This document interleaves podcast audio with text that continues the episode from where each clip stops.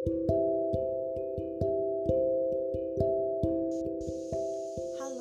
saya kembali.